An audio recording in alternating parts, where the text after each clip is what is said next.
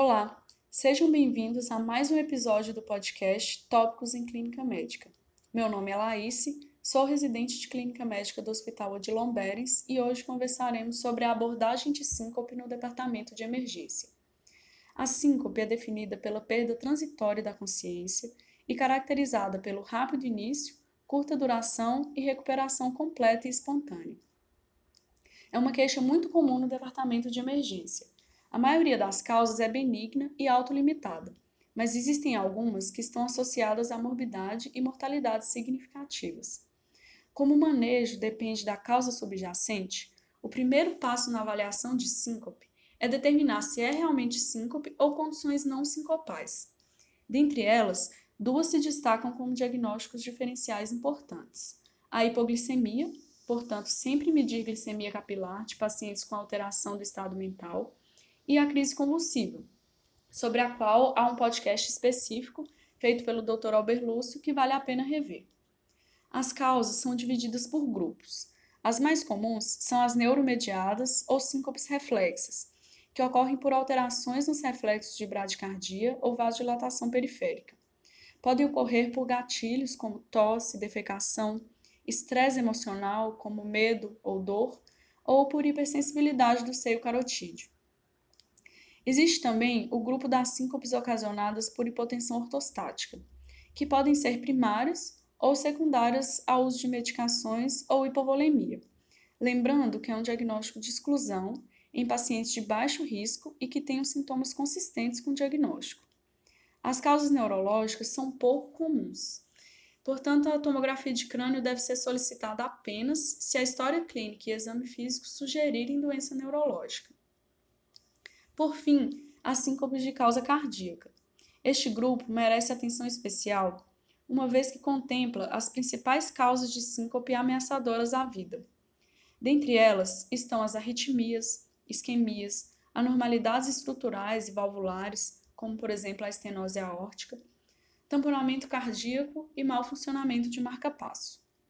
Durante a avaliação, deve-se solicitar um eletrocardiograma atentar para a presença de taquiarritmias, bradicardias graves associadas a bloqueios atroventriculares, intervalo QT prolongado e síndromes de pré-excitação.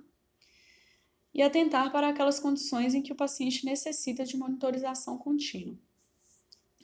A tromboembolia pulmonar com repercussão hemodinâmica é uma causa pouco comum, mas bem documentada de síncope, e deve fazer parte dos diagnósticos diferenciais.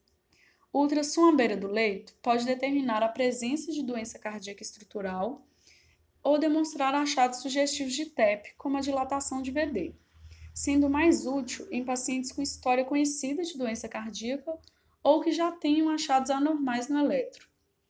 Dosagens de troponina e BNP podem ser úteis na suspeita de síndrome coronariana aguda e na presença de dispneia. No entanto, durante a avaliação no departamento de emergência, a causa da síncope pode permanecer incerta em até 50% dos casos. Nessas situações, o próximo passo deve ser a estratificação de risco para diferenciar entre os pacientes seguros para alta e aqueles que necessitam de investigação em ambiente hospitalar. Muitos grupos de pesquisa tentaram identificar variáveis associadas ao aumento do risco de mortalidade após um episódio de síncope. De acordo com revisões sistemáticas, Cada abordagem tem limitações e nenhuma delas deve ser usada isoladamente para determinar o risco do paciente.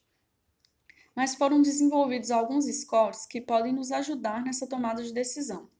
Eles não precisam ser decorados e estão disponíveis nos aplicativos de calculadoras médicas. Além disso, os scores nos ajudam, inclusive, a lembrar de exames que não podemos deixar de pedir e nas causas importantes de síncope que não podemos deixar de lembrar. O principal deles é o score de São Francisco. Ele traz como preditores significativos de eventos adversos a presença de insuficiência cardíaca descompensada, anormalidades no eletrocardiograma, que seriam ritmo não sinusal ou alterações novas, hematócrito menor que 30, dispneia e pressão arterial sistólica menor que 90 à admissão. Concluindo, para pacientes assintomáticos, estáveis e em bom estado geral, com síncope de causa desconhecida, deve-se determinar o risco de resultados adversos utilizando os scores de estratificação. Pacientes de alto risco devem ser investigados no departamento de emergência e os de baixo risco podem ter alta, com segmento ambulatorial. A decisão em relação aos de risco intermediário irá variar dependendo da prática e dos recursos de saúde locais, incluindo a disponibilidade de acompanhamento ambulatorial adequado e em tempo hábil e sempre levando-se em conta os valores e preferências dos pacientes.